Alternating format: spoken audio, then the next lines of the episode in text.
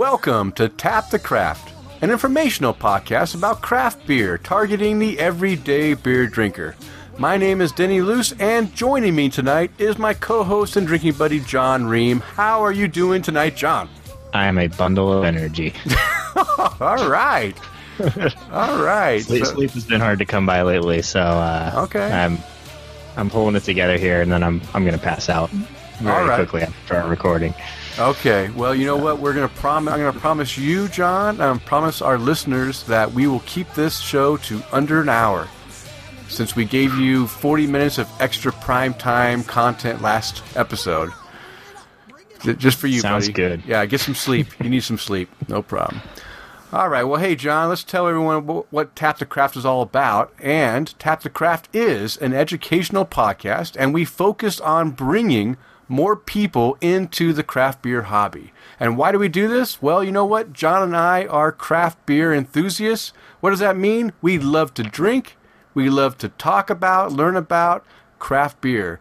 And remember, we are enthusiasts, not experts. So uh, don't uh, hold us to the T on everything we say. Because sometimes, you know what?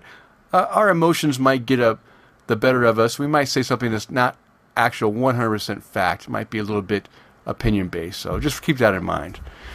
And uh, we're here to help you learn about the craft beer hobby, and we want to do this in easy to understand terms so that each episode uh, we also put all of the stuff we talk about into the show notes. And the show notes can be found on the Open Forum Radio website where the show is posted, and also inside the description of the podcast. So, you know what? Just go to your podcast listener app and uh, look at the description, and inside that description will list the entire content of this podcast just for you. We encourage uh, our listeners to write into the show. This is an interactive show. We want you to provide your experiences and knowledge and ask the questions that you want answered. And you know what? Hey, go ahead and give us your opinions on whatever we talk about also. We like to hear your experiences. And we also, once a month, we do a listener participation tasting notes segment where you, the listener, can drink along with John and I as we describe our tasting experience. And guess what? Uh, you know what? This show is not one of those episodes, but next episode is. And we will be drinking the Lagunitas Pils, which is a Czech style Pilsner. And uh, so go ahead and go out. You have two weeks when you listen to this, uh, if you listen to it when it first releases, to go out and pick up at least one bottle or six or hey, uh, well, they come in six packs, so you better just buy a six pack of the Lagunitas Pilsner. And again, this is uh, this is going to be one of our. I think this is our first Pilsner that we've actually done tasting notes on, so it, it should be exciting. Also, you know what? Uh, we invite our listeners to help support the show by taking just a few minutes out of your day to write an iTunes review. And we, we don't, you know, we just encourage it. We don't, rec- you know, we don't demand it. But uh, this helps get our show featured in iTunes, and it helps widen the show to a, a, a broader audience. And I, you know what? We did. We do have a few reviews. Uh, we have a lot of people that listen to the show, but we have uh, three iTunes reviews. And uh, David at YoJimbo2000 is the latest member of our show to go ahead and leave a review. And we want to thank David for leaving an iTunes review. We really appreciate your comments and your five star rating. Uh, and also, just want to mention Robert TPS Sponge and Tim Tim Price 75 for their reviews. Also, we really appreciate all the support. And this is episode 16, and we're recording this on Monday, March 2nd, 2015. And in this episode, we're going to focus mainly on yeast and how yeast is used in the brewing process. And if I don't ramble on too much, we're going to also go over a couple interesting news articles about the craft beer industry. Well, you know what, John? Uh, I think it's happy hour, and you need some happiness. So, by any chance, are you drinking something during this episode? I am drinking something during this episode. So we're doing the Lagunitas Pils on the next show. So tonight I am drinking the Lagunitas Nighttime Ale. Their uh, black IPA, um, which Yes. is very delicious so far. It's almost eight percent, and Ooh. true to Lagunitas style is like over the top in hops. So I'm really enjoying it so far. Yeah, I saw that that was uh, available this week in my area, and I almost picked up a six pack myself. But you know what?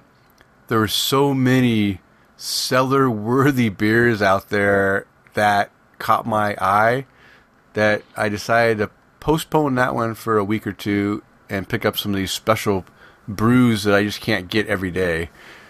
So yeah, that's a little mystery there for uh, everyone to find out as they as they follow me on Untappd to see what I uncork in the next uh, few weeks or in the next few months.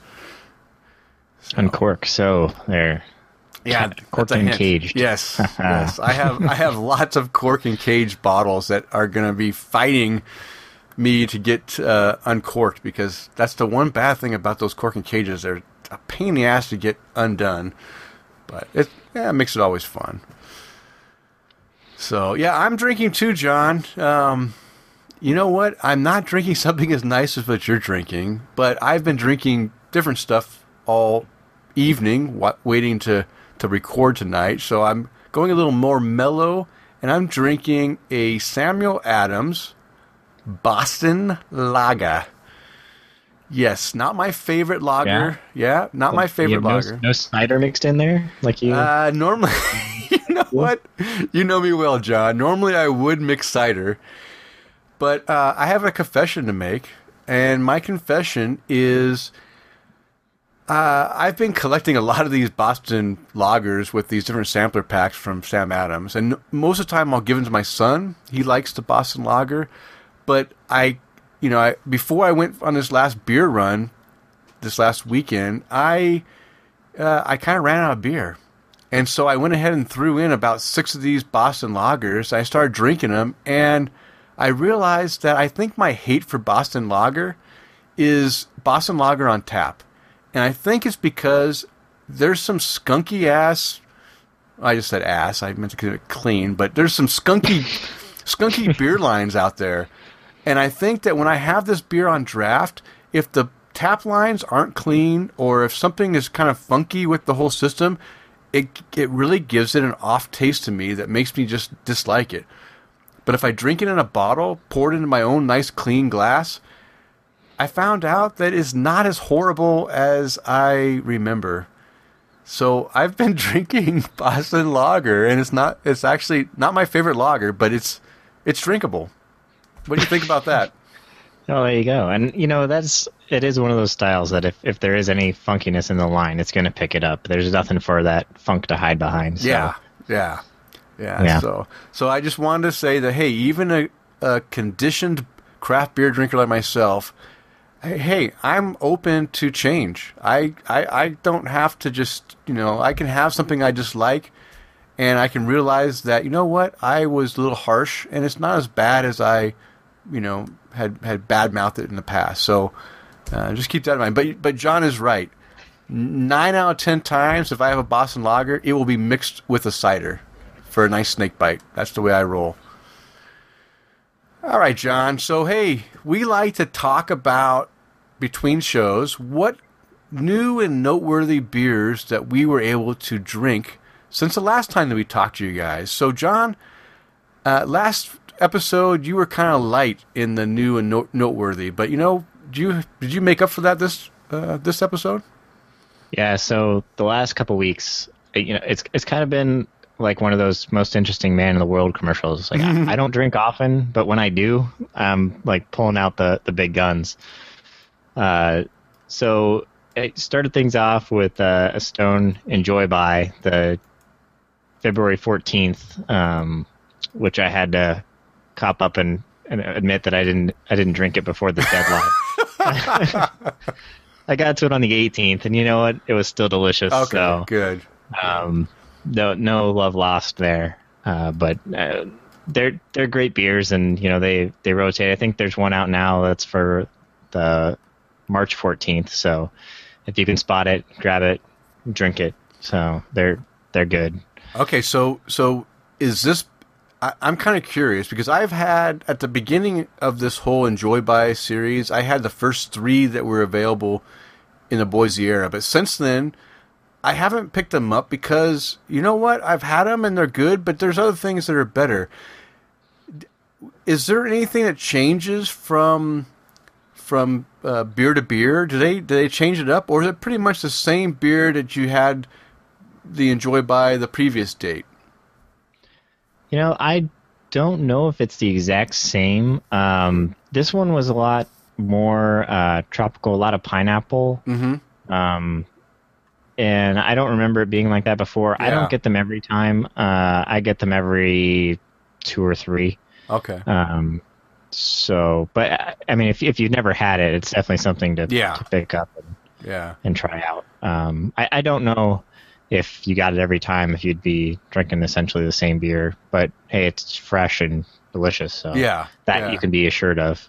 Okay. So your comments were exactly what I heard from other people. That it seemed like it had more pineapple and more tropical fruits flavors to it. So that's why I asked that question because now I'm concerned that I haven't been picking these up and Okay. they, they may have changed a little bit and maybe added, you know, some extra pizzazz to it. So Yeah, you're you're missing out. You're behind the curve. I know I Just sitting there drinking your Sam Adams Boston Lager, letting all these beautiful IPAs fly by.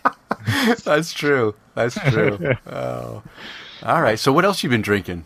So uh, another one I had uh, was from a brewery here called Two Beers, Mm. and it was their fall line uh, Russian Imperial Stout, which Mm. was aged in a combination of uh, whiskey or bourbon barrels and brandy barrels, Nice. Uh, and then blended together. And that was very smooth, very delicious, and very dangerous. Mm. I was very happy that I was splitting that with someone because otherwise I would have been on my behind pretty quickly, just as it goes down so easy.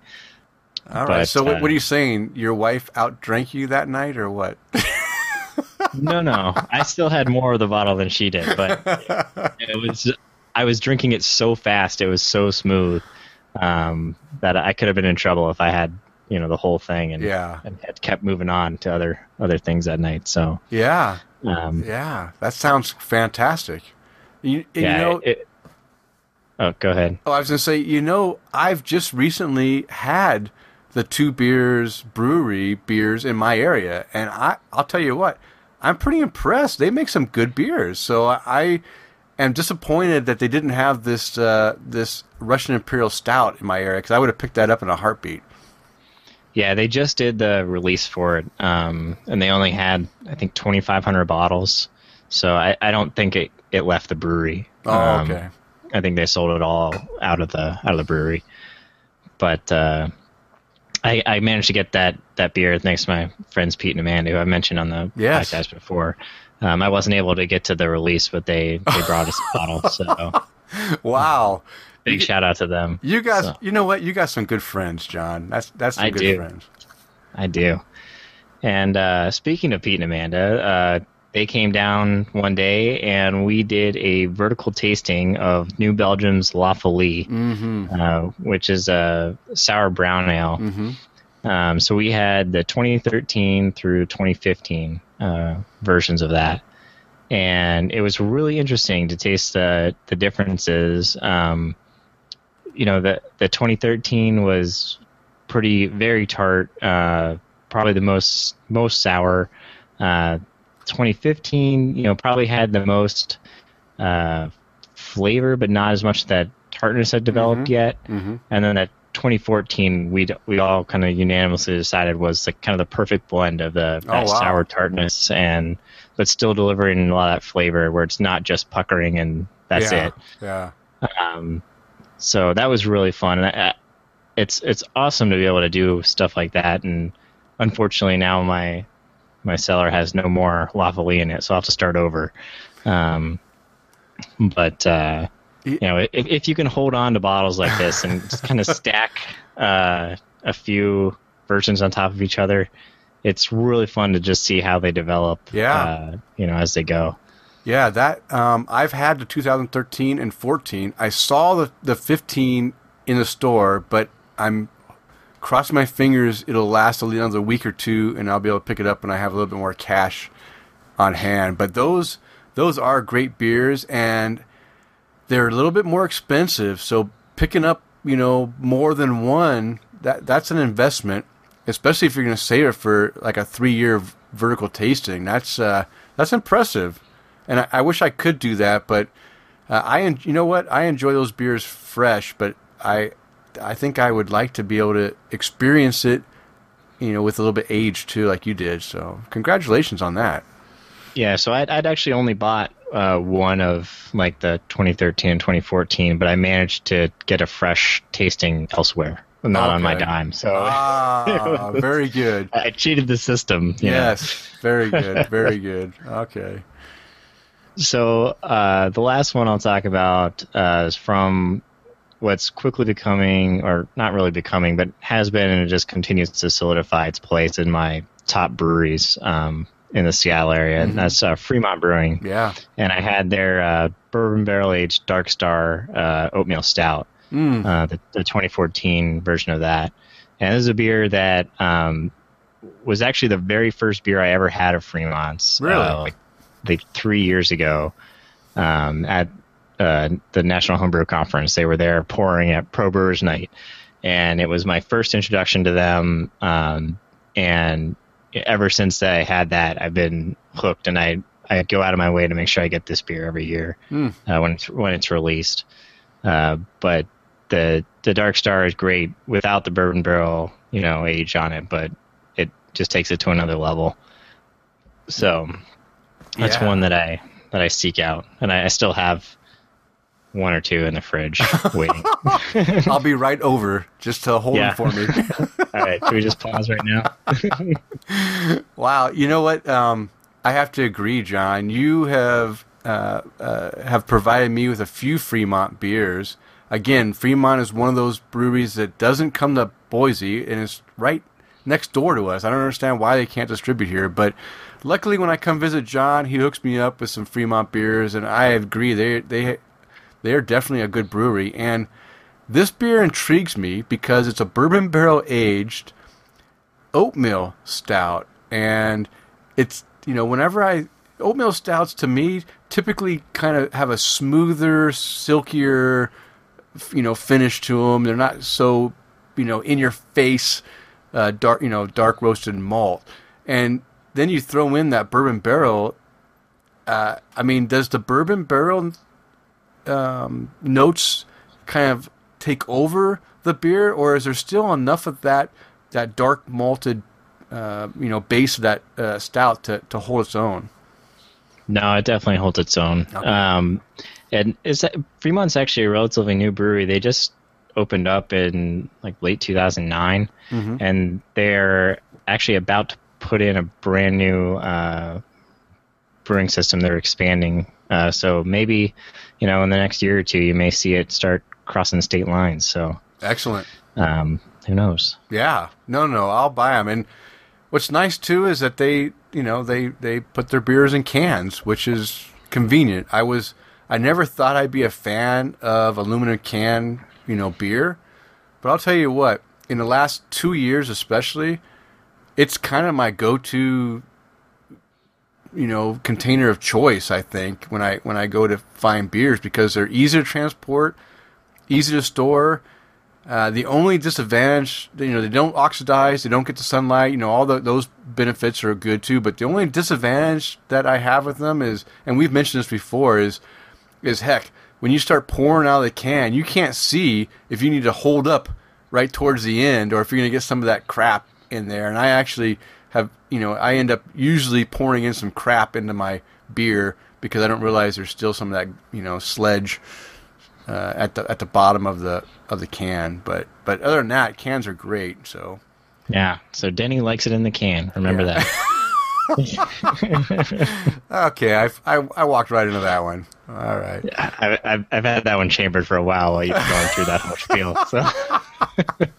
oh, no problem. Uh, it's it's okay to provide our listeners with a little bit of little laughter in the in the background. no problem at my expense. I'm used to yeah. it. So, so how about you? What have you had anything uh, noteworthy you want to share? I, I do, but you know what? Uh, it's we kind of we've kind of switched things up because in the last few weeks I've had quite a few things that were noteworthy, and this week I only have really one beer. I've drank a lot of new beers, but only one really stood out to me that was worth mentioning to people to, that if you have a chance to to find this beer to go to find it and, and buy it and drink it. And that is a beer from it's a collaboration beer. It's called Collaboration Number Four from Boulevard. Boulevard and uh, Ommegang Brewing, and it's uh, it's part of their Smokehouse uh, Ale series. And this is collaboration number four. It's a saison, and what basically what each brewery did is they each independently brewed their own saison, and then they blended the beers and made the final bottling of this beer in a nice 25 ounce champagne bottle, corked and caged. Although I don't know, I think it's it's only corked and caged because it does have a little bit of pressure behind it, so you want to make sure you don't launch that cork inadvertently. But it's not one you want to to sell there, so you don't you know don't don't take it as you want to save it. You want to go ahead and drink this one pretty fresh, and they tell you that right in the bottle. They say drink before uh, a certain date. And let me see what the if I can find that date on here. Uh, it's nice that they say that because a lot of people would see the cork and cage yeah. and immediately put it down. Yeah, so. it says uh, so. This this beer was just released like last month, and it says drink before May of 2015. So it's got a, a relatively short life where they want you to drink it, and um, it's a saison, like I already mentioned, farmhouse ale style. Uh, oh my gosh, I love saisons, and this one is just like I gave it a five star rating. I don't maybe maybe recently I, I've gone a little bit crazy with my five star ratings. Maybe I shouldn't be so liberal with them, but when I have a beer that just it it it it plays on me in so many different ways that just says, man, this is a beer that is unforgettable. This beer is one of those. Now, other people have given it maybe four caps because they've had some issues with it, but to me, uh, it has everything I enjoy. It has all the flavor. It's so it's very smooth. It has uh, it the finish is is like awesome, and the it it wasn't a very high alcohol content. Let's see if I can find it on here. It's a seven point three percent. But you know what? It's it drinks like it's four percent. I mean, it's really uh, very smooth, very uh, refreshing saison, and I just fell in love with it, and I gave it five stars. And um, so, hey, I, it's noteworthy for me. If you guys can find this in your area, Boulevard Brewing out of Kansas City, Missouri, in conjunction with Ommegang. And you know what? I don't know where Ommegang is out of. Is that? Uh, do you know where that that brew is? I don't get it here in in Boise, so I don't know if it's uh, if it's a. Uh, I believe Midwest. they're New York. New York. Okay. Uh, yeah. yeah. Somebody can correct us on that. Yeah, I know they do the uh, the Game of Thrones beer. I think is what they're famous for too. That Game of Thrones, you know, beer they do. But other than that, I I haven't really had anything that they've done. Yeah, I think that's what made them known to people who either aren't in their normal distribution area or just don't care about beer. But they do a lot of great Belgians. So okay, if you're back back east and you see some Ommegang, definitely try it out. Okay, excellent. Have you now, John? By any chance, have you seen this uh, in your area? I have not. Oh, do you get Boulevard in your area very much? Uh, I believe so. Yeah, uh, I just haven't been to the bottle shop in a while. Okay, so. okay. They they do. I I really enjoy Boulevard Brewing. They do the Farmhouse uh, Seven Ale, I believe it is, and they do. Um, I think they yeah, do the Tank Seven. Yeah, Tank Seven. Yeah, the Tank Seven. Uh, they do a couple other ones, and now I can't think. I, I want to say they're like they don't do this. Do they do the single wide and double wide uh, IPAs, or is that a different brewery? I can't remember off the top of my head, but they do a, a bunch of different ones that are that are pretty good. I, I I enjoy that brewery. I don't get a lot of stuff my way, but what I do get, uh, I haven't been disappointed. So uh, so yeah, give give Boulevard a, a, shot. Give this collaboration number four a try if you enjoy saisons. Now, if you're not a big fan of that style, then then don't spend your bank on it because it's a, it is a little bit more expensive. But if you do like saisons, I recommend it highly. Excellent. Excellent. All right. Well, we don't have any listener provided questions this week, so we're going to move right in to the Brew Buzz segment. And this week, oh wait, before I talk about what this week, let me just say, hey, the Brew Buzz for anyone new listening, the Brew Buzz segment is uh, devoted to discussing the various uh, beer-related topics. Uh, you know, we've covered a whole bunch of stuff on brewing process, and you know what? This week is no different. We're going to talk about yeast and how it is used in the brewing process. And uh, this is very exciting for me because this is where this really the science of brewing comes to play. Because what you're doing is you're taking what we've talked about already, putting that, making that wort, that sugar water, basically from the from the the the, the malted barley and the hops, and you're you're you got that that big concoction made up. Well, you know what? That's just like cooking. That's nothing special. Now you go ahead and you take some foreign chemical, like you know, like you're some kind of a chemistry guy. You throw in this yeast, and guess what? The yeast completely changes that sugar water into something that is very unique. It's bubbly. It's got it changes the flavor. It takes the sweetness out and makes it into beer. So yeast is a very important part of the whole brewing process, and we're going to talk about that right now. So, before we get too far into you know how yeast affects everything, let me just talk about what yeast is. And yeast is a single-celled microorganism, and they say that it's actually classified as a fungi. I'm like, wow, that's like you know scraping mm. off stuff off the bottom of your feet type fungi, right? That's that's nasty. But hey, if it works, it works, right? That's where your earthy comes from. Right? Yeah, that's where all the earthiness comes from.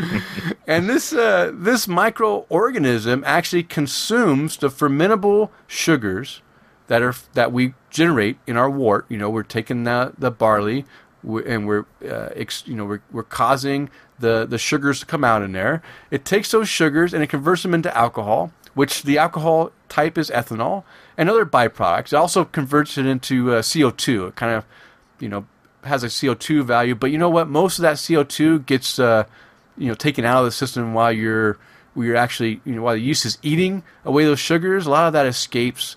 Uh, you don't really see it in the beer right away.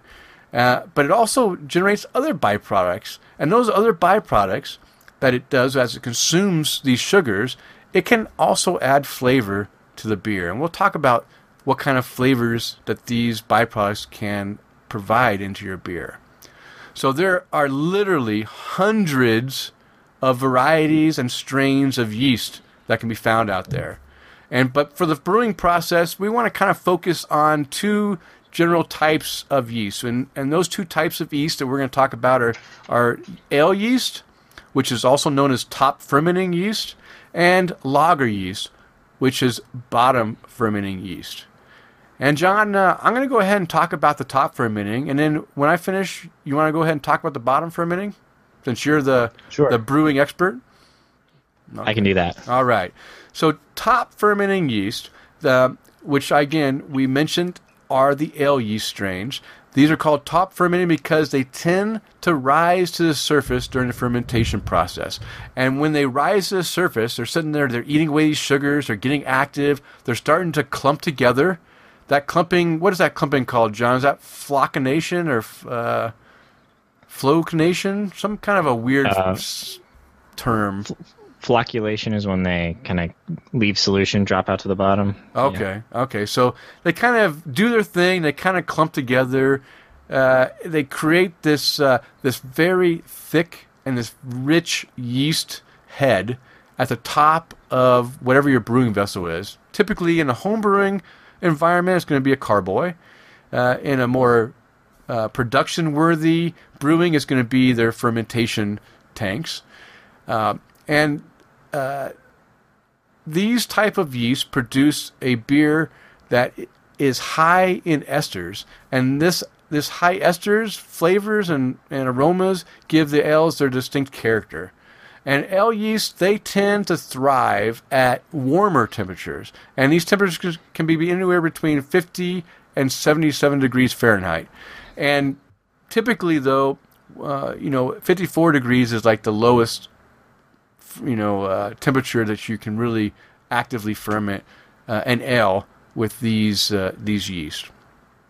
Um, so that's that's in general the the top fermenting yeast. Now, uh, some of these uh, beers that are used with that, that actually use top fermenting yeast or ale yeast are, of course, ales and porters, stouts, alt beers, Kolsch, and wheat beers. Those are the top fermenting uh, yeast. So, uh, John, is that uh, did I miss anything there? Is there anything else you want to add uh, that I might have missed on the top fermenting ale yeast? Um, so I, I would say you know ales also include uh, Belgians, and these are the the Belgian yeasts are what's going to be fermented at the top of that temperature range. Okay. Um, and and fermenting up at that high temperature is what gives it a lot of the Belgians their more fruity character, their peppery character, a lot of the stuff that those other things that, that you mentioned that add flavor. Yeah. Um, all that comes from stressing the yeast, and you know when they perform at that high temperature, they're they're under stress, so they're Yeah. putting out those things. So that that's a desired trait in Belgian beers, but if you had that in in your porter, you know that's not going to be what you want. If that's in your your Kolsch, if you have that spicy, you know, type thing, it's not what you want. So, you know, it, what what's deemed an off flavor for one beer style isn't necessarily that off flavor for another. Ah, that's Um, true. That's true. Yeah. So, uh, but yeah, the the Belgian beers are usually what you see at the top of that temperature range. Okay. And uh, one thing too that I didn't really mention is, and I don't know when a good spot to mention it, but uh, there's a as you saw in the in the example between 50 and 77 degrees. That's a big wide range, and um, you know different yeast they uh, they have different attenuation rates as far as how actively that yeast is going to eat up those sugars. Are they going to eat them up uh, pretty quickly and and leave it the beer more dry, or are they going to uh, you know kind of peter out before they can actually eat all the sugars? Maybe they're a slow uh, eating yeast, and they're going to leave it the, the beer more sweet. So that's an attenuation rate. Again, can be controlled by the type of yeast that you use and the temperature that the yeast is is actively uh, you know gobbling up their their sugars in. Um, just a, another another thing that, like John mentioned, depending on how attenuative the yeast is, can either make the beer more dry, make it more sweet, and also provide different byproducts that give you off flavors for some styles and and good flavors for others. So, all right, John, how about bottom fermenting yeast? What's different about about these yeasts than the ale yeast? They ferment on the bottom. Next topic. um, so yeah, uh, lager yeast uh, tends to um, ferment the beer from uh, more towards the, the bottom of the fermenter, fermenting vessel. Uh, they they don't uh, they're not as active in, in reproduction, and uh, a lot of that's due to the temperature. You know, the the lower the temperature, the yeast is going to kind of slow down. So when brewers make their their lager beers, they're going to put in a lot more uh, lager yeast to start with because they can't count on it to kind of build up its own population as quickly as as an ale yeast would. Um, so the the flavors of the of these lager yeasts are generally uh, much cleaner. Uh, some put out uh, some like things like sulfur, but a lot of that's cleaned up or or off gassed by the beer before uh, we ever get it, uh, which is very pleasant because I don't think any of us really want to drink like rotten egg beer. No. Um, but uh, yeah, I think overall uh, you can characterize a lager as as a clean fermenting yeast, and you know it does it at this lower temperature, so it's not as active, so it doesn't produce as much of those off flavors, not under that all that stress. So it these temperatures we're talking 45 to mid 50s probably. Uh, I think 50 degrees is kind of a target that most places shoot for. Um, but then these beers will be lagers. Then will tend to be lagered. That's the, the term. I mean, aged at a cold temperature, which they'll do around like 33 degrees, like just above freezing. um, to kind of knock that yeast out uh, and and kind of let it slowly clean up some of the that by, byproducts like the sulfur and other things Mhm. that, that it might put out. Yeah. Um, but you know, lagers, the the styles for this are the, the Pilsners, the the Märzen or Oktoberfest type beers, uh, Bocks, and your good old American malt liquors. So that's, um, but you know, the, the these in general, uh, summer day lager. That that's where where that yeast is is coming into play. So Okay. Am I? Uh, you know what? Uh, interesting fact that I might be totally off on. Um, a friend of mine just got back from Germany, and he sent me a picture, and the picture said uh, "lager uh, closet" or something like that. And I was like, "Wow, they keep beer in their closet." Um, do you know what the, the the German definition of lager is? Is it does it mean storage, or does it mean closet? Did you know by well- any chance? I don't. I don't mean to put you on the spot, John. This is like totally spontaneous, but it just brought- when you said the whole lagering of the the yeast, you know, prevent you know has a lagering effect. That just made me think of this uh, weird closet thing that my, my friend sent me a picture of.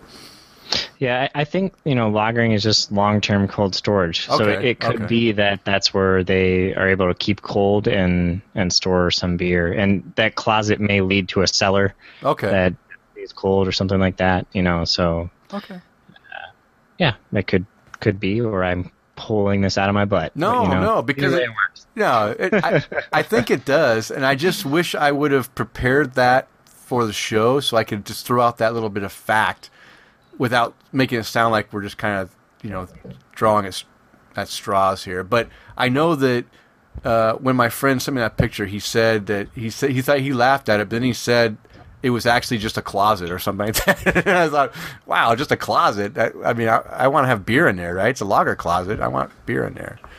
But okay, no big deal. We just wanted to, I just wanted to throw off the, you know, do a little side tangent there for a, a second. But you know what? While we're tangenting, why don't we talk about wild or spontaneous fermentation, which is uh, which I imagine is like probably the first type of fer- fermentation that beer ever had, right, John? I'm guessing that they didn't know that these yeasts were going to go and ferment these beers, so it must have been wild fermentation and just over Right, the years.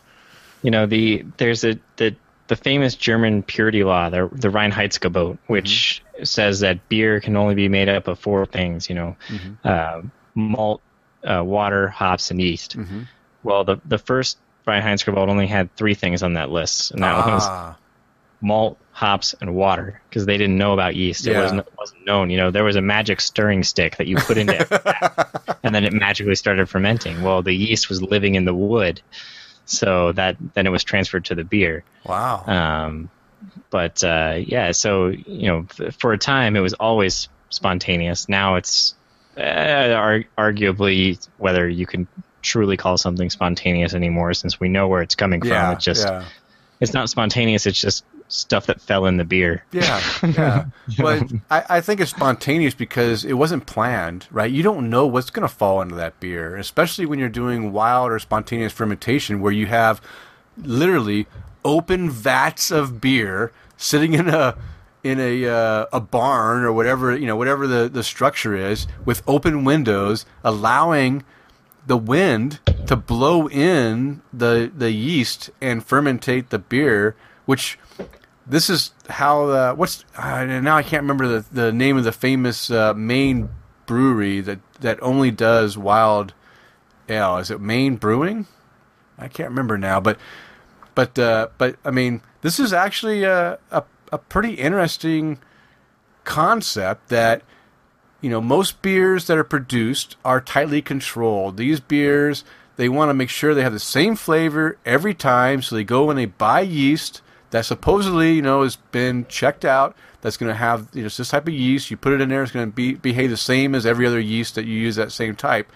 But in this spontaneous wild yeast or natural yeast, the, the natural yeast that's found in the air all around us, now you're taking a chance. And this yeast is basically it could be different in every area that you live, right? Here in, in Boise, the, the wild or natural yeast is going to be a lot different than what you have, John, in Seattle, and a lot different than what's in New York, and a hell of a lot different than what's in Belgium.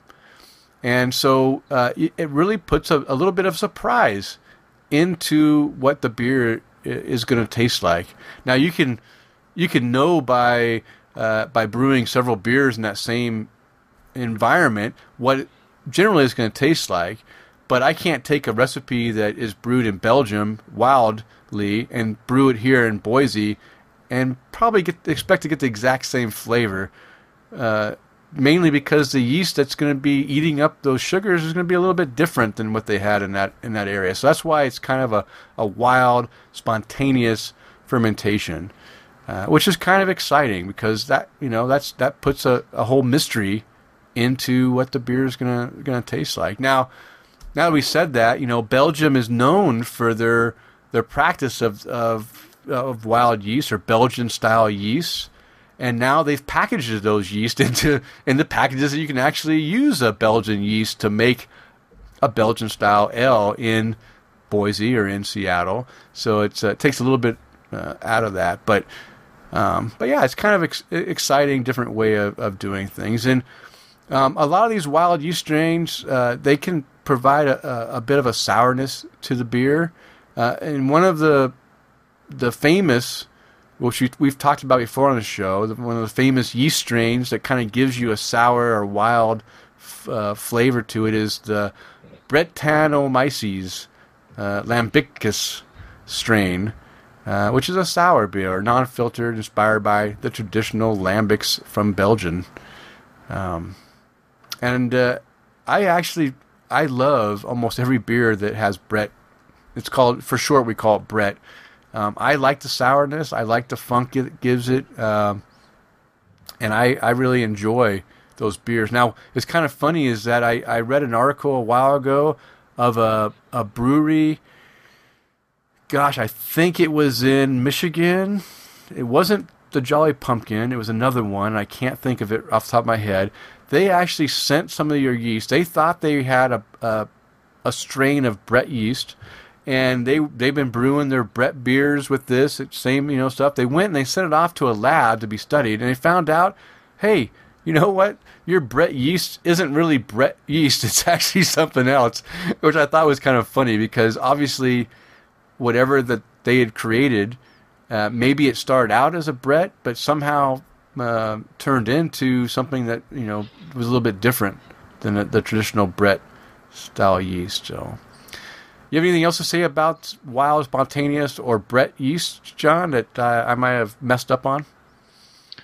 Uh, not really. Uh, but the you know you talk about how the you you can't necessarily control that a lot of these um, wild yeast necessarily, but uh, a lot of the current ones that you can purchase like commercially, like you can get a strain of yeah. Brettanomyces lambicus. Yeah. Um, and there's there's a handful of different Brettanomyces strains. Uh, that's one of the big three. Uh, Brettanomyces bruxellensis is another one, and I'm blanking on the third.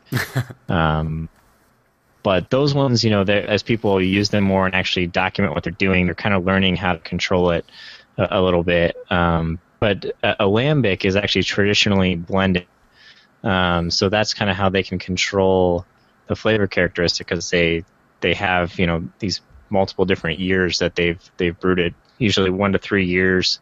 They blend some some combination of those to get the beer that they're looking for. Mm-hmm. Uh, so you know, one year it may be 25% three year old lambic and 75% one year yeah. old lambic, yeah. and then another year it's maybe more 50-50 or, or something like that. So they they blend to kind of get more consistency for something that's not completely controlled. Yeah, yeah, and that and that's yeah that that's a good point, John. Is is especially when using sour, uh, you know, strains of you know beers that have been uh, uh, brewed and using sour or wild strains of yeast that uh, lot, because they can be unpredictable. A lot of times, you're right; they're blended because they don't want to have a whole sour, a, a pure.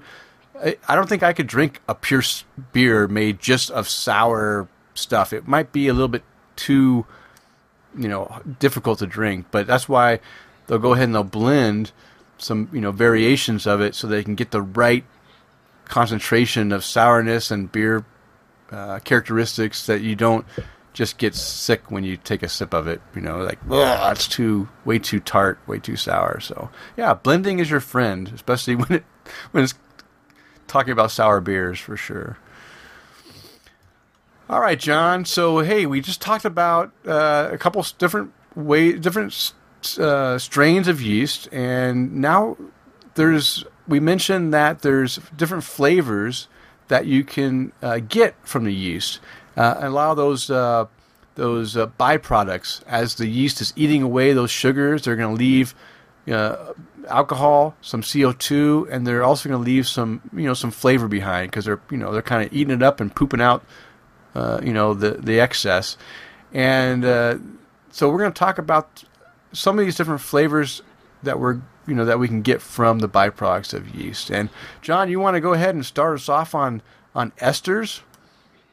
Uh, sure. So yeah, esters in your beer. It's not that girl you went to elementary school with. It's um, it, it, tends to be kind of a fruity character, um, like bananas, apples, mm-hmm. pears, that kind of thing. Um, a lot of times for me, I tend to have a hard time distinguishing a specific fruit. It's more just kind of a fruit fruity. cocktail type yeah, thing. I agree. I um, agree.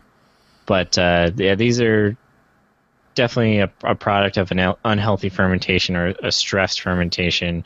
Uh, very common at higher temperature, or if you know the brewer didn't put in enough yeast. Mm-hmm. Um, when I'm judging homebrew competitions, this pops up all the time, just because really? people don't put in enough yeast into their into their beer uh, to start. So, so okay, um, so this is interesting. You just brought. I, I was thinking that these esters were something that was that could be a, a, a negative to a beer, but are also a positive to a beer if you wanted to to get those flavors. But you're are you saying that that when you have esters or these type of flavors, that most of the time they're they're unwanted. The brewer wasn't planning on having these flavors.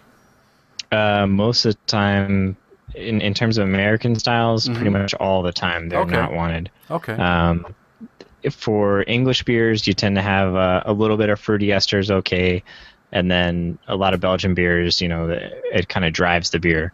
Okay. Uh, so that's kind of okay. But usually, if you're having an American style and and you're getting that kind of character, you don't want it there. Okay. Um, probably nine times out of ten, it's not supposed to be there. Okay. So. That, that's good to know. So Americans, we like our beers. What I would just say, clean, right? More clean, uh, clean beer than than have these extra uh, nuances in, yeah, in there. Clean from a yeast perspective. Yeah. Uh, a lot of the world would say aggressive and unnecessary in the hop That's true. So. That's true. That's true. Okay. All right. Well, you know what? There's another uh, byproduct that, like John just mentioned about the esters, that can be a, a negative, but it can also be a positive. Is the phenols. Uh, you know, and and the most common phenol produced in by yeast is like a clove-like spiciness. Uh, again, John already mentioned that this can come from. I think he mentioned that from the uh, from the Brettanomyces uh, yeast. Uh, well, no, I guess the Belgian yeast can give you the. Well, can the Bretta? No, the Brettanomyces gives you mostly. I don't know sour stuff. Uh, Brettanomyces actually doesn't give. Uh, it does give a little sour, but it's it's more of a funk type funk? of thing. It's, okay, okay. Yeah. So the so then the Belgian yeast will tend to to drive out these clove like or spiciness right phenols is that or, yeah yeah clove or pepper type peppery type yeah character. okay yeah all right yeah or the, if it's really bad like um uh cough syrup yeah that's that, the, that's never wanted yeah that's the other thing is i've heard that the, the they can also give you like a medicine like a like a band-aid or some kind of a you know hospital uh, gauze uh, you know, wound covering type flavor, which I don't understand how you. I mean, I guess they're going off the smell of that, how it smells in a in a. Uh, oh, you you know when yeah. it's there, you know. and I've unfortunately uh, tasted that in really in some homebrews. Yeah, so okay.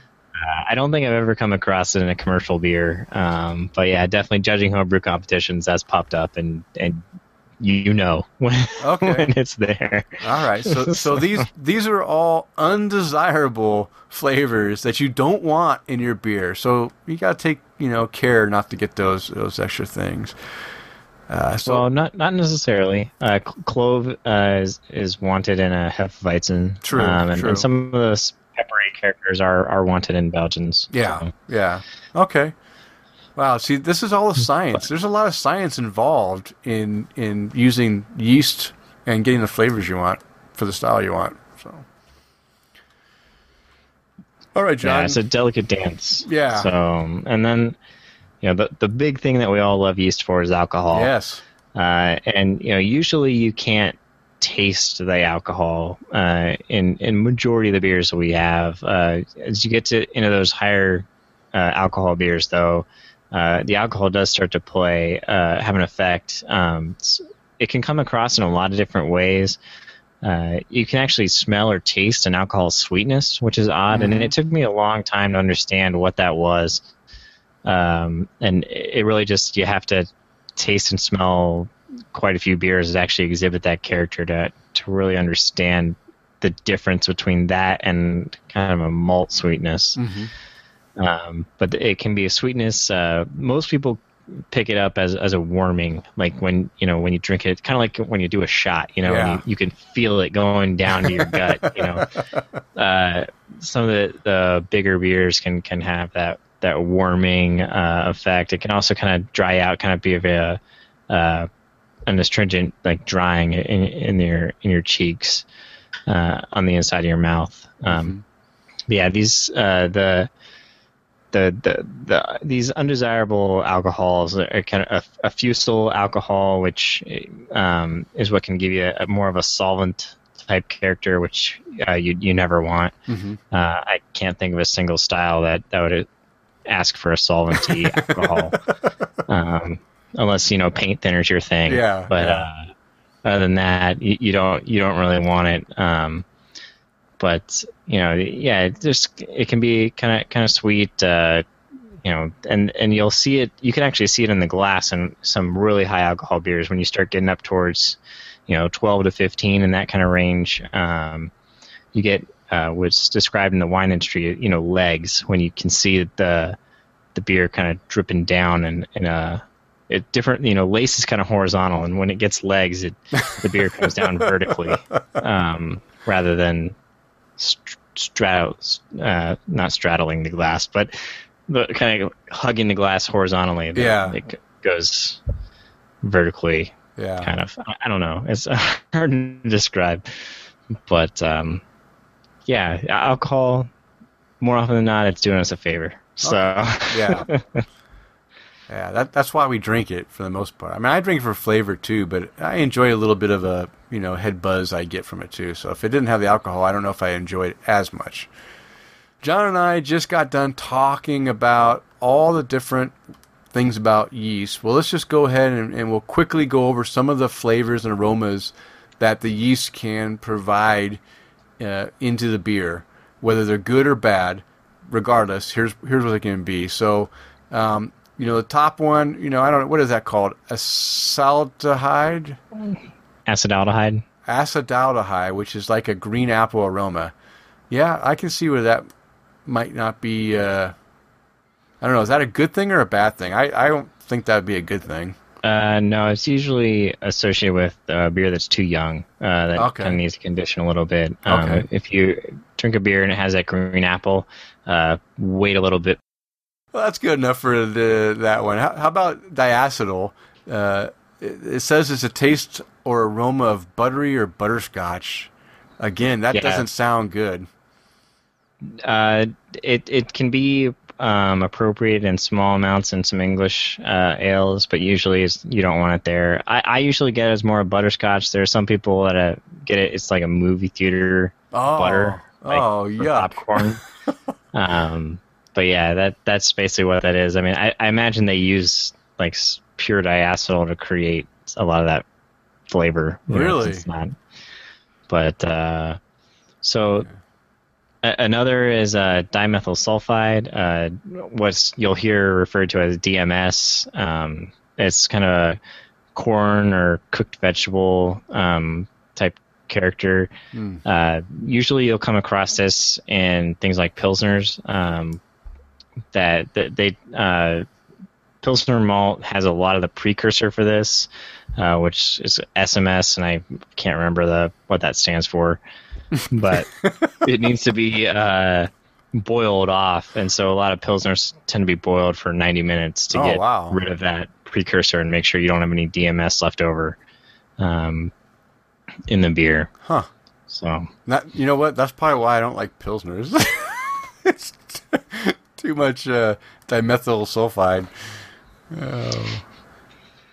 Uh, okay. Um, so yeah, and then uh, you know we've talked about you know the the clove phenol and then kind of the fruity ester. You know the the banana fruity ester in the clove is that that trademark of the the uh, Hefeweizen. Mhm. Um, uh, but you know other fruity esters can be you know apples, pears, strawberry. You know kind of any kind of fruit uh, character. yeah. Um, and then some of the, the bad phenols, uh, you know, that medicinal cough syrup, uh, band aid plastic type thing. Yum. Um, you know, kind of medicinal character. You, you never want that. Um, that that high alcohols, that solventy, um, you know, thing. Uh, it's another thing that that would be an, an instant downside for any beer. And finally, the, the sulfur that I, I mentioned Yeah. is very common for a lot of lager strains that, to put that out. Um, but it, it's something that kind of blows off, and as long as they don't bottle it too soon, you shouldn't get uh, too much sulfur in there. Okay. Um, but yeah, that's a lot of the more common uh, yeast characteristics you can find in your beer. Excellent. Well, you know what, John? Uh, I, we're actually to our listeners. We're not going to go over different actual strains. You know, naming White Labs, fourteen eighty three, whatever. We're not going to name strains because you know what? You're never ever going to see those strains unless you're going to be brewing yourself. You're, you'll know what the strains are. So it's kind of unimportant. What was important is that for you guys to understand the different types of yeast top fermenting, bottom fermenting, wild fermenting, and the different things that can happen to the beer. So you can pick up some of the maybe some of the the the negatives that a yeast might give into a beer, or some of the positives, and you might be able to recognize that for yourself while you're drinking. So John and I aren't going to cover different types, you know, the actual numbers of yeast. We're just going to say that, you know, we've mentioned already. There's Belgian yeast, there's Scottish ale yeast, there's lager yeast, there, you know, there's all these different types of yeast that you can give a certain flavor. And again, depending on how the yeast performs, you're going to ferment it at a, at that temperature for a certain length of time. Uh, but hey, I hope that we were able to at least provide you guys with you know a little bit background on the science behind yeast and how it is used in the beer brewing process. All right, so that was a lot of education. Now let's get into some fun. And the fun we're going to talk about today is in, in with a couple uh, craft beer industry uh, articles found online. And both of these articles we're going to talk about quickly uh, are provided by our buddy David, YoJimbo2000 on Twitter. Uh, you know, he's always given us some great articles to read and to, to study. And uh, you know what? This these two that we have today are are are, are kind of fun. The first one is called the 19 types of beer snobs, and uh, this is funny. This is this is this is definitely to laugh about. You know, because I'm sure anyone who's been around craft beer enthusiasts or experts or whatever you want to call themselves, you've probably run into one or two or 19 of these type of people. And I just thought it was funny because I can laugh at myself because at different times in my craft beer journey, I've been a few of these. And I can laugh about it now because I've kind of grown, matured out of some of these type of uh, beer snobbishness. So, John, this one's aimed right to you. This is the self-important homebrewer. That's the first one. Uh, you will Yeah. second guess the beer he's consuming with the talk of hop varieties, bottle conditioning, uh, and has made one decidedly me- uh, and uh, has made one decidedly mediocre pale ale from a kit that you received from Christmas. Is that were you that home brewer, that self-important home brewer at one time?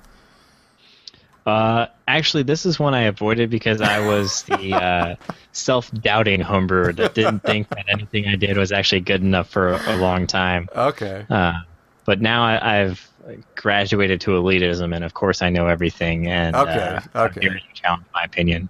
all right, all right. So, uh, yeah, I, I can honestly say that uh, I I can't claim the self-important home brewer because I'm not a home brewer. Although I've I've helped home brew numerous times, I just don't do it personally. So I can say that I can uncheck that one off my list. So that's one that I'm not. So I'm that's that's at least one of 18 that I, I haven't been before. So here here's a funny one: the Mister Groupthink. This person is incapable of telling you what he thinks of a beer until he scanned a representative sampling of beer ad- advocate reviews. wow, this is a guy that uh, he can't drink a beer and come up with his own opinion. He has to seek out others' opinion before he will he will uh, you know actually talk about a beer. That's not you, right, John? No, no. Yeah, me Although i- if I'm getting something that's really weird and doesn't seem right, I will go and look at, at some reviews just to see if I'm completely off base or maybe I got a really bad bottle or something like that. Yeah, But yeah. Um, yeah, normally no. Okay. No, no. Okay, good. But it's kind of funny, Mr. Groupthink. You know, that's just that's funny. Okay, how about this one? Just an a hole. Wow. he this guy was Guilty. all yeah.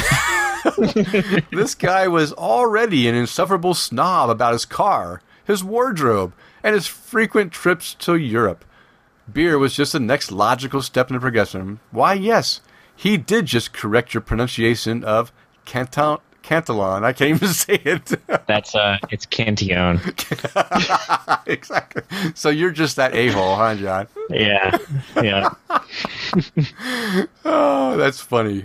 Yeah, uh, I, I can't say that I was ever that guy because I don't have a good car or a wardrobe, and I don't make frequent. Well, I make frequent tr- trips to Israel, but that's for work, not not on my own dime. So I, I guess I don't fit in that whole bill, but that's okay. I, I can live through you on the uh, just an a hole. Yeah.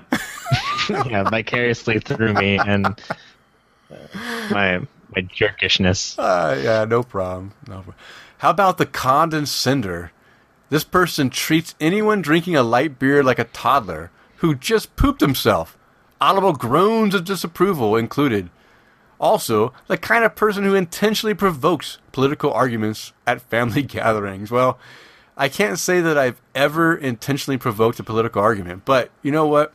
There was a time in my beer craft beer journey that I was a condescender and I kind of bad mouth and talk down to anyone that drank anything lighter than you know some good quality craft beer. So I will admit that I've been this person before, but I'm not anymore. Now I've I've seen the light and I've grown in my craft beerness. How about you, John? Have you been a ever been a condescender?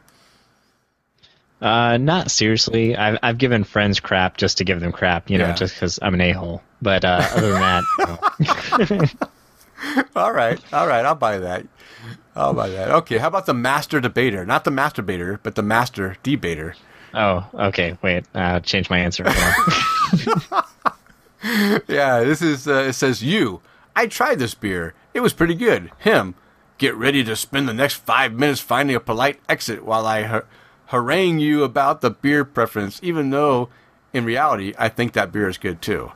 Um, no. I, if a beer is good, I'll tell you a beer is good. If a beer is bad, I'm going to tell you a beer is bad. I'm not going to debate it just to debate because I'm not the master debater. How about you, John? Will you debate just to debate?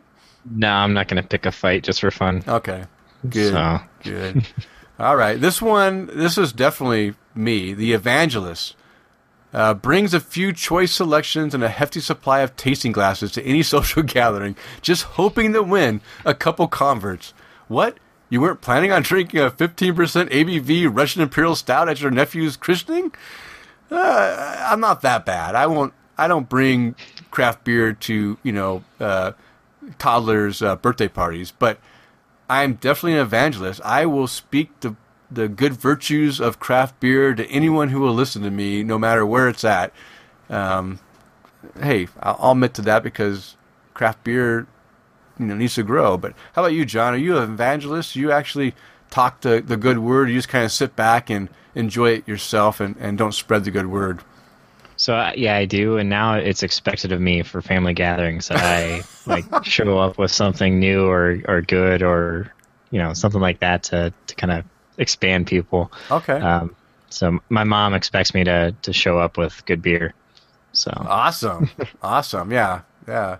I, I think it's also expected that, you know, I, whenever I, at work, I'm looked at as the guy that knows the craft beer. So they'll come to me, they'll ask if I've had this or that or whatever. And, and, you know, I'll talk to them about it and I'll explain stuff. And it's kind of fun. I enjoy it. So yeah, I'm, uh, I'm definitely an evangelist. So we're, we're two the same there. That's good. Uh, this one, the Captain Ahab, almost got his hands on a Pappy Van Winkle 23 Dark Lord back in 2011 and has been hunting that white whale ever since. Probably doesn't have a peg leg, but might.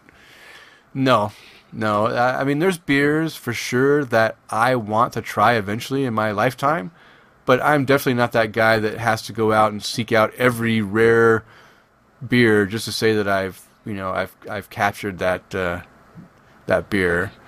Yeah, I, yeah, if if I have an opportunity, I'll I'll grab it, but I'm not gonna you know sacrifice the rest of my week or weekend to to go on a road trip to get something. You Yeah. know, it's not not me. yeah, yeah. I agree. I agree. All right, how about the prof- the professor? This this guy won't even listen to you unless you're at least taking Cicerone classes. but she will talk. Oh, will she talk? Wow, they they assumed it's a she. Uh, yeah, uh, that's not me. I treat everyone equal, in the you know that's that's why we do this show, John, is so that we don't talk in elite speak. Uh, you don't have to be uh, a professor of beerology to you know to listen to what we have to say. We're definitely not the professor. Are you? You're not the professor, are you, John? Well, I, I would say that, that you will talk. Oh, you will talk, but uh, you, you'll listen also. So that Yeah, you know, that's you're only half. But Okay. um, yeah, no, I'm. I don't think I'd be qualified classified as the professor either. Okay, good. So Good. Uh, the traitor parlayed a surly darkness and an abyss into a chocolate rain, which he combined with a CBS to land a barrel aged Hanapu, Hanafus.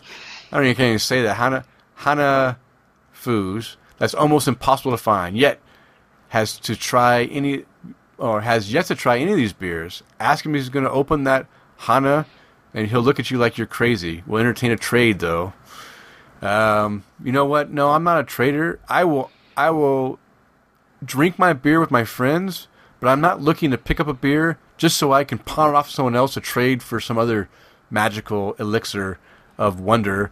Uh, I buy beers to enjoy them, and I don't buy a beer that I'm just specifically not going to enjoy. So for me, uh, I only buy what I want to drink, and I want to share with my friends. Uh, I'm not much of a trader. Are, are you a trader, John? Do you actually buy beers just to trade them off to get something better? uh, no. If if I had a lot more money, I I could buy cases of things that are local here that don't make it out, and then trade for other things that I can't get. But Yeah. I don't. So I don't. All right. I, I need more money to, to get to that. Yeah, yeah. I need I need more money too. I Yeah, because I, I want to drink the beer. I don't I don't want to give it all or just trade it all away. I, Yeah. I want to have that beer first, and Yeah. then yeah. I can use some extra to parlay. But I never have the extra. Is the problem. All right. So then, are you a sampler? You always ask for a sample at the bar. You know, so he can make an informed decision, aka find some minute defect with it, and then ask for something he already knows he likes. No, that's not me. Uh, I don't think it's you either, John. You you might ask for a sample to see if it's something that you want to get a whole glass of, but I don't think you would do it just to you know downgrade a you know degrade a, a beer, would you? Yeah, not not to just be mean about it. Yeah. Um, yeah, but I might try something if if you know I'm, I'm thinking you know I kind of in the mood for IPA, but if that you know, stout is really good, then I might hit the spot. So I might get it the sample for it, and then just see if it's gonna hit hit the spot for me. But Okay. yeah, not not to just pick it apart or something like that. Okay. Are you a fresh head? I mean, you, you did just drink that IPA. It's nine days old and was shipped across seven states. Have some respect for yourself. you, you and you just uh, you know, I mean I I know you're not a fresh head, John, because you did drink that Enjoy By beer four days after it was supposed to be drank. Yeah. So you're definitely not a Uh, fresh head. I'm gonna be kicked out of the club.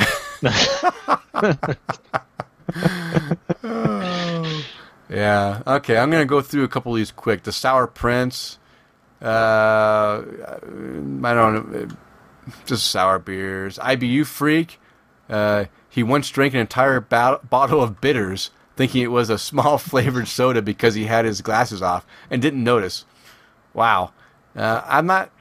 I'm not an IBU freak. I'm not scared of IBUs, but I'm not someone that goes out and seeks the highest IBU possible because I think that is a is not the the right way of going about your beer drinking. But I don't think you are either, John. From my experience with you, I mean, you enjoy a beer that has No. IBUs, but you don't look for it, right?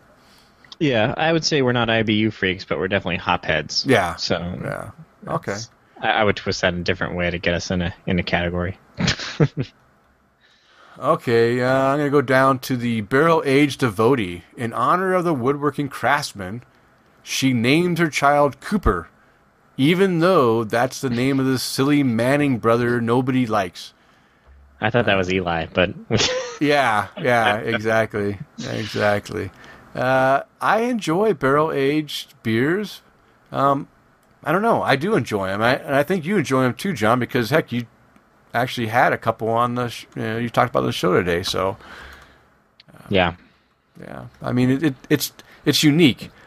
John and I, I mean both you and I have been you know enjoying craft beer for a while, and we're always looking for that next thing that kind of you know takes takes it a little bit different twist on things and than what we expect. And those barrel aged things, yeah, they're kind of a fad, but they're also enjoyable. I mean, I enjoy those oak characters and and and some of the bourbon characters and, and different characters that might come out of it. Maybe even a, a wine barrel that you know they'll have some different characters that come out in, into the beer. So I enjoy that. All right, the glassware obsessive. Wait, did you seriously just pour a Vienna style lager into a domestic barrel aged breakfast stout glass? You know he can see you. Um, I'm not that bad. I'm a glassware obsessive as far as I want to drink every beer I drink out of a glass if I can. And there's a, there is times when that's not possible, but majority of the time I'll drink it out of a glass. But if I drink the wrong glass, uh, no, I'm not going to berate anyone for drinking it out of the wrong glass. Uh, I don't think you do either, John. no, yeah, I'm with you. Just try to drink it out of a glass, and Yeah. it'll improve it. So Okay, the last one I'm going to talk about is the one upper. Ah, you've got a good beer? That's great. His is better. God, it's so much better. The nice part, though, he will refuse to drink yours because it's not good enough and will give you half of his just to prove that he's just the best at beer. So basically, keep this guy around. Hey. I was gonna say that sounds like a pretty good deal. actually, that is a good deal. Yeah, I get to drink all my beer and half of his beer. Yeah, sign me up. I'm all I for need that. more friends like this. All right. Well, hey, thank you, Yojimbo, for the 19 types of beer snob. We went through almost all 19 of them, but I didn't want to get dragged on too too long because there's one more article you sent that's even more kind of uh, you know interesting, and this is the 27 essential coffee beers, and they're ranked from 27 to one. And uh, John and I have already discussed some of these that we have had the opportunity to to drink. Uh, the first one, number 27 on the list, is Troeg's Java Head Stout. I have had this. John's had this. Um, I actually really enjoyed this. John, did you enjoy this beer uh, when you had this? Uh, no, this one I actually haven't had. I've had a bunch Oh. of other Troegs, but not this one. What? You haven't had the Java Head? Nope. Oh man. Okay, this is this is pretty good. Uh, this uh, Troeg's, if you're not on the East Coast, this is a Pennsylvania um, brewery that does. I don't think it distributes f- too far away. I mean, I mean, I, I think you said you can get them in Ohio, right? But that's probably that might be as far as they go because uh, I, I've gotten them in Virginia, uh, and they're pretty good. It's a pretty good brewery. I'm I'm pretty pleased with them. That's farther than Ohio, just for those keeping score. What? it's not farther. Is it? Yeah, it is. Oh damn! All right, I need to, I need to go back to school and learn my uh, American geography. Pennsylvania and Ohio border each other. Pennsylvania and Virginia do not. That's further south. Oh, you're right. Yeah, just a little bit south though. It was in it was in, it was in wait it was in Manassas, and so it's like I don't know. I don't. I think it's probably if we actually took a okay. I'm gonna go and find the. Uh, I'll do a. Uh, yeah, I'm gonna do a direct distance from your hometown of Cincinnati ish. Are you from Cleveland? Where are you? Where are you from? Cincinnati. No, Columbus. Columbus. Okay, so you're from Columbus. Okay, so all right, I'll get back to you on that. All right, number twenty-six, Flying Dog Cujo Imperial Coffee Stout. Um, this is one I don't remember if I've had or not. I've had a lot of Flying Dog stuff when they were uh, based out of Colorado. They used to distribute here in Boise, and since they moved to Maryland, which I think is correct where they're at, uh, they no longer distribute to Boise, so I don't get much of their stuff. But I think I've had this one. Um, I don't remember it, so it's not uh, all that uh, memorable. Uh, have you had the uh, Cujo Imperial Coffee Stout? Uh, nope. I'm out of the game here till uh, 22. Okay, okay. So uh, another one that I've never heard of, 25, Mobcraft Batshit Crazy. Crazy. All right, never heard of that. Uh, n- neither has John. The n- number 24, Narragansett Coffee Milk Stout. Well, you know what? If I can't pronounce it, I'm not going to drink it. Uh, 23, Great River Brewery. That's a horrible plan. Well, come on, these guys got to give us a break. They can't be pr- giving these these weird uh, names that we can't pronounce. Come on, make it. Well, al- although you know what, I can't pronounce Lagunitas until like three years after I started drinking it, so maybe Yeah. I shouldn't It- follow that rule. you- you'll regret that if you never drink Cantillon because you can't pronounce it either. Because that those are great beers as well. Okay, So- okay, all right. Well, how about Great River Brewery Red Band Stout? Never heard of it. Neither has John. All right, twenty-two. John and I have both had this Lagunitas Cappuccino Stout. Wow. Uh, this is one of my favorite coffee stouts. How about you, John? You enjoying And this one? Yeah, and I've actually had this within the last week. Um, but it's out now. It's a season. It's a limited release. They only do it a couple times a year, or maybe once a year. So it's Yeah. out now if you can go find it. Go So- find it. It is very good, very good stout, very good cappuccino stout. I love it. I drink it. I drink at least two bottles every time it comes out, regardless, maybe even more. Uh, 21 is Shorts Brewing Cup of Joe Coffee Cream Stout. I haven't had that one. I've had other shorts, but not not this one. Okay, how about the Funky Buddha Maple Bacon Coffee Porter? Nope. No, me neither. Sounds, Yeah. sounds like the uh, uh, voodoo donut. Yeah, well, it says it has uh, chipotle in it, so it's it's it's. I mean, it's got chipotle peppers, and I don't know, I don't, and maple syrup and smokiness. Uh, I don't know. It sounds horrible to me, but hey, it's number twenty, so I can't I can't say until I've tried it. How about the schla Schlafly Coffee Stout? Shaftly. Oh, the L, silent. Schlafly. Okay, have you had it? No. Okay, you just know how to Uh, pronounce but it though. this, uh, well, I, I only know this brewery because it's a craft brewery in St. Louis, and they made a big deal about being like the biggest American-owned brewery or something in, in St. Louis since the AB InBev Oh, okay. merger. Okay. So- Okay.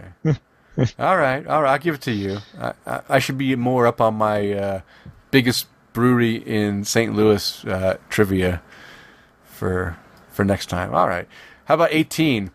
Tyranena, the devil made me do it? Nope. Nope, never heard of it. I, have you even heard of that brewery?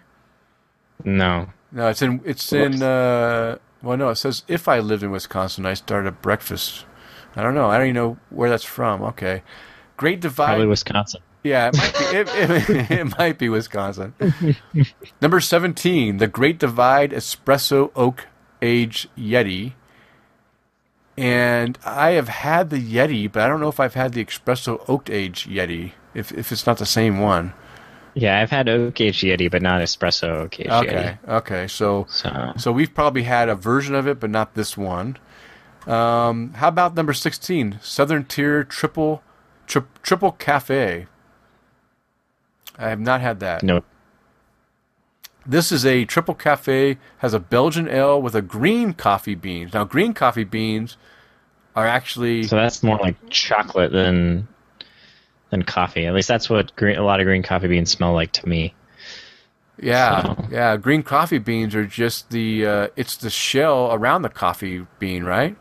That's what green coffee is. Is the actual uh, Uh, green uh, No, skin. green uh, green coffee bean is pre-roasted. It's not roasted. It's uh, just like I guess as close to off the plant as it as it would be. Okay, Like the, a green coffee is what you take and you roast, and then you can make your coffee. okay. So All right.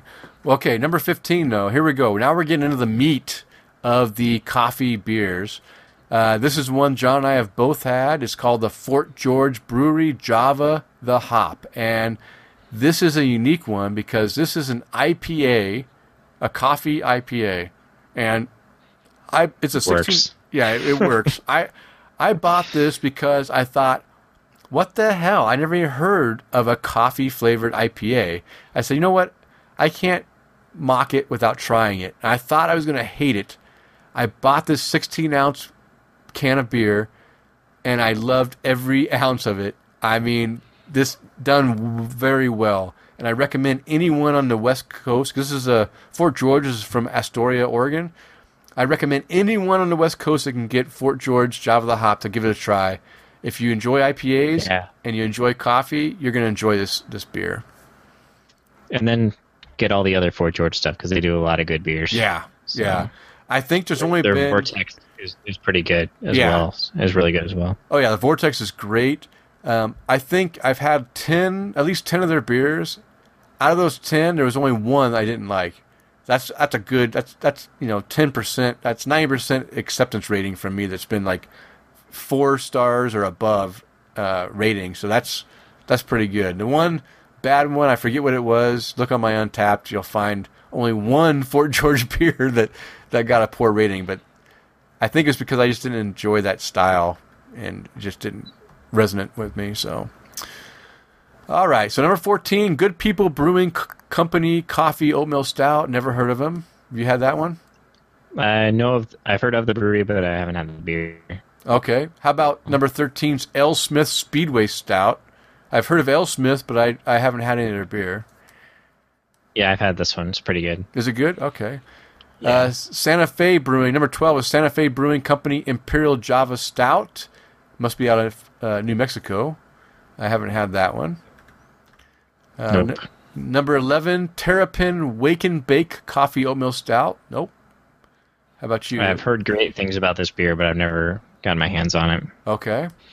All right, now we're in the top 10. Number 10, the Twisted Pine Big Shot Espresso Stout. Never heard of Twisted Pine. Uh, number 9, this is one I've had, and I think hopefully John has had it. It's Epic Brewing's Big Bad Baptist. Have you had that, John? Uh, no, I've had a lot of other epic brewing, but not this one. what? Yeah. Oh my god, I have a T-shirt with this beer on it. I it's so awesome. It's epic. Literally, Epic Brewing is epic. Um, uh, fantastic beer, John. You, I go out and pay the fifteen bucks. You will not be disappointed. This beer is awesome. I drink at least three bottles of this fifteen dollar beer every single year it's released. It's that good. So. All right, man. I'm shocked at you. You haven't got this big bad bad. You know what? I need to buy a bottle to bring to you just so you can drink it because. Uh, Deal. All right, number eight, Founders Breakfast Stout. Yep, had it, love it. How about you? Yeah. Yeah, Good it- beer. It's uh, it's it's uh, incredible. I mean, I can drink. I could. That's a beer I could definitely drink for breakfast. It's it's delicious. Uh, number seven, the Stone Brewing Company's Master of Disguise, and uh, I've had this and I, I enjoyed it. I ha- actually talked about it on the podcast. Have you Have you had this one, John? No, I, I didn't get my hands on this one, but I've had beers like it. The you know pale stouts. kind Yeah. of. It's but uh, yeah, the the ones I've had in a similar vein are very good. So, Yeah, yeah. It's um uh, uh, again a beer that surprised me. You pour it, it's it's golden yellow, but it tastes just like you're drinking the darkest stout you could drink. It's it's really good. I really yeah. enjoy it. It messes with your head too. Yeah. yeah. All right, number six. How about the Surly Brewing Company's Coffee Bender? No. Nope, me neither. Me neither. Number five, the local option, Bierwerker Morningwood. Whoa, I could use some Morningwood. Uh, no, I haven't had that. All right, next. All right, here's one that we've had. Uh, Ballast Point Victory at Sea. Uh, fantastic uh, porter. That's a very, very yeah. good beer. Yeah, this is breakfast in a glass for me. Yeah, I yeah. could just have it every morning. Yeah, it's one of my go-to. When I see this and I'm kind of want something dark, I'll go to that one. It's it's delicious.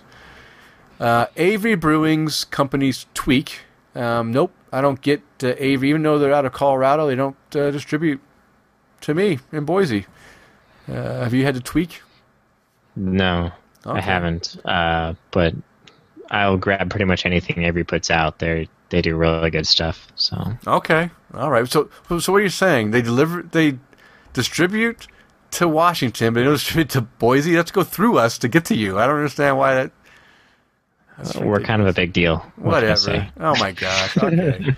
Number two, and brum, Cigar City Cubano style espresso, and nope, because I don't get any Florida beers in Boise. How about you? Uh, no, I've had Cigar City stuff visiting Florida, but I haven't had this one. Okay. So. And the number one coffee beer ranking goes to AB InBev with their Goose Island Bourbon County brand coffee stout. And no, I haven't had that one either. Yeah, I've had the Bourbon County Stout before, but not the coffee version. Yeah, I've so. also I've also had the Bourbon County Stout, but not the coffee version. So, all right. So, uh, oh, I just read that uh, John said, "Hey, should we save that uh, article for next time, or just tease it, or not?" And I just went with it because you know what? I didn't want to save any more articles for next episode. I want to make sure that David has uh, the opportunity to give us more articles for next episode. All right, so that's the hint that John says, "Hey, we've run way too long again this week. I broke my promise. I am sorry." And John, you're, this is the, sorry. I, I, I am a little sorry, but you know what? When we get carried away and start talking beer, we can't stop. So just let it flow. Just just go with it. Just go with it. But is there? It's that time of the, of the show where we have the opportunity to raise our glass to toast a few of our friends or noteworthy uh, people that have uh, you know enlightened us this week. So, how about you, John? Do you have anyone you want to raise your glass to? Uh, yeah, I just want to thank uh, David, Robert, and Tim again for their their reviews and uh, chatting with us on Twitter and such. It's always great to talk beer, and I really appreciate the support. So, excellent. That's it for me. All right, I agree. I want to toast David, Robert, and Tim also for the reviews. And I just want to encourage that, hey, all you guys out there listening, I know there's a lot of you. You know, you don't have to hide behind the anonymous. You can just go into iTunes. You can even make a fake iTunes account and just leave us a good review. That's okay. we don't mind. Don't be don't be shy. Don't be shy. We won't tell anybody. We won't tell anyone. It's okay because there's a lot more of you out. There's only three of you have actually left reviews. There's a lot more of you listening. I, I know it. I see the numbers. So go out and just go and just leave a quick little review. It's okay. Nobody will nobody will hunt you down and and uh, you know turn off your electricity or anything. You'll be okay. But uh, I, I have a couple uh, you know toasts I want to do to uh, my buddy Aaron Wood here in Boise. He finally got to listen to this show. I've talked to him about it a while ago, and he went and I think marathoned all 15 episodes in one weekend. That is devotion.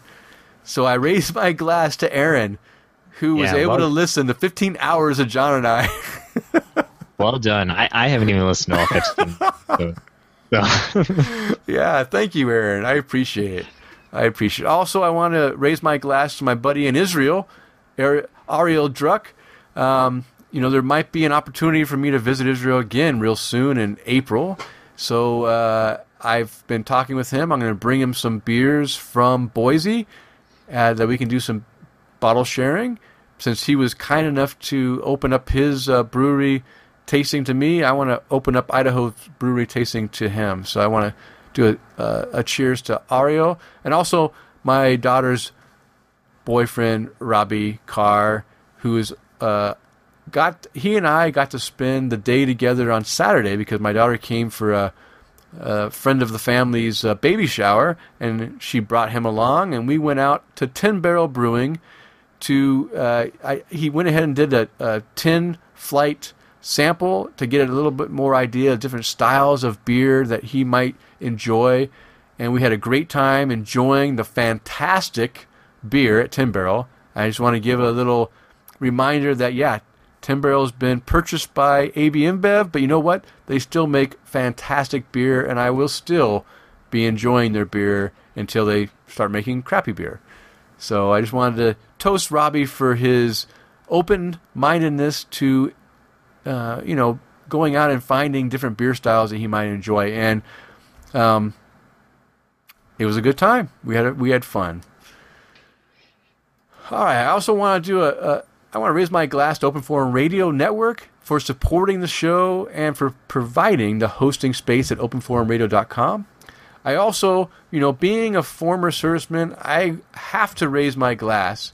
I have to thank all of those men and women out there who are who have served, who are currently serving in the U.S. military services for protecting my freedoms, John's freedoms, and all of your freedoms.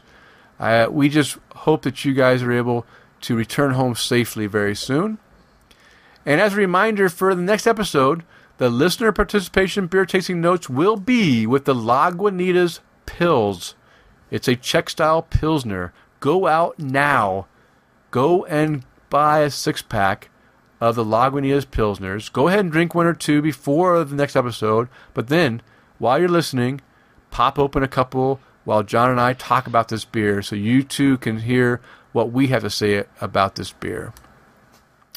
And if you would like to contact the show, you can reach us through email at tapthecraft at gmail.com or you can follow us on Twitter at tapthecraft or leave comments on the show post on openforumradio.com or Google Plus just search for Tap the Craft. And you can follow me personally on Twitter, Instagram, and Untappd at Loose Screw, and on Google Plus at Denny Loose. And John, how can the listeners follow you? So on Twitter at Prime Brewing, on Untappd at Prime WA, and I write about my homebrewing at homebrewengineer.com. Excellent. All right. It's last call, and it's time to bring the show to a close. We want to thank all of you for downloading and listening to the show. John and I hope you were able to find something useful, and we welcome you to subscribe to the show on iTunes or Stitcher Radio. And as a reminder, we release a new show every two weeks. And that's it for this episode. Just remember, friends don't let friends drink light yellow fizzy beer. Quality craft beer can be enjoyed by all. So spread the word and convert the beer ignorant.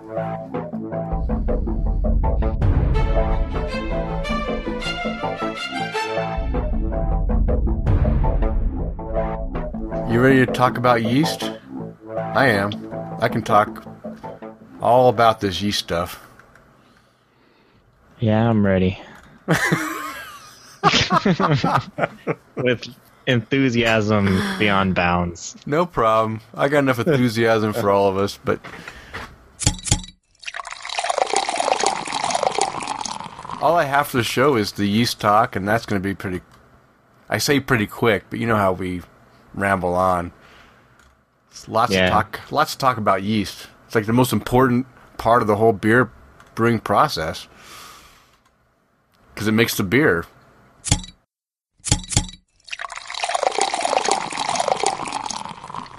I I have had the, of course, the Ballast Point Victory at Sea, which is a very good beer. Uh, that beer is breakfast in a glass. Yeah. Yeah, that. So that I mean, I've had number five. So I've had at least I've had one of the top five that's number four, man. Yeah. or four. Yeah, that's true. I've had number four. Oh, yeah. and then of course the Stone Master Disguise, which is a good beer too, and the Founder's Breakfast Stout, and the Epic Brewing Big Bad Baptist. Although I personally would not call that a coffee stout, but hey, uh, whatever they say. I don't. I don't. I never. Whenever I drink that beer, I don't feel like I'm drinking, you know, a coffee. The the whiskey barrels kind of overtake it. Yeah, I honestly, it is so strong in other flavors that the coffee part portion of it is so subdued you never know it's there.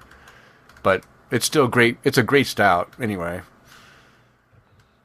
But of course, number 15, the Fort George Brewery Java the Hop, probably the one beer that surprised the hell out of me at how damn good it was because it was an IPA with coffee.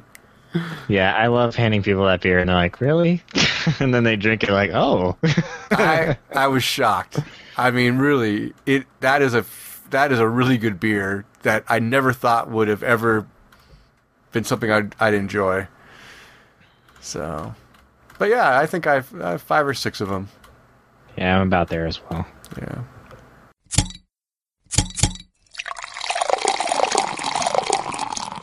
All right. Well, hey, I don't want to keep you up, and I am exhausted. So you want to get this party started? I always want to party with you, Denny.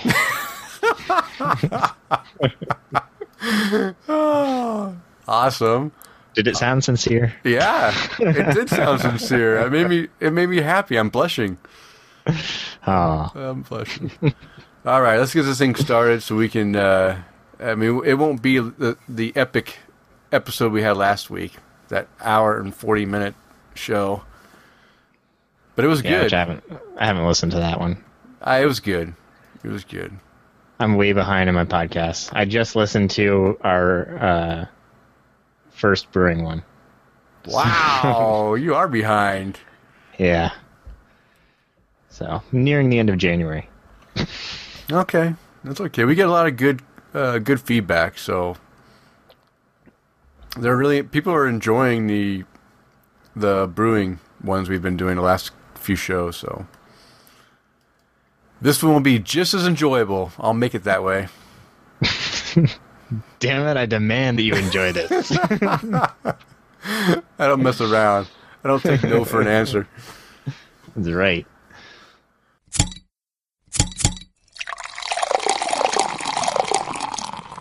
All right, John. I'm going to start. All right, And- let's and- do this. And I'm going to make it through without messing up. N- now you just jinxed yourself. No way. There's This no is- way. This is a this is going to be a flawless episode, nonstop.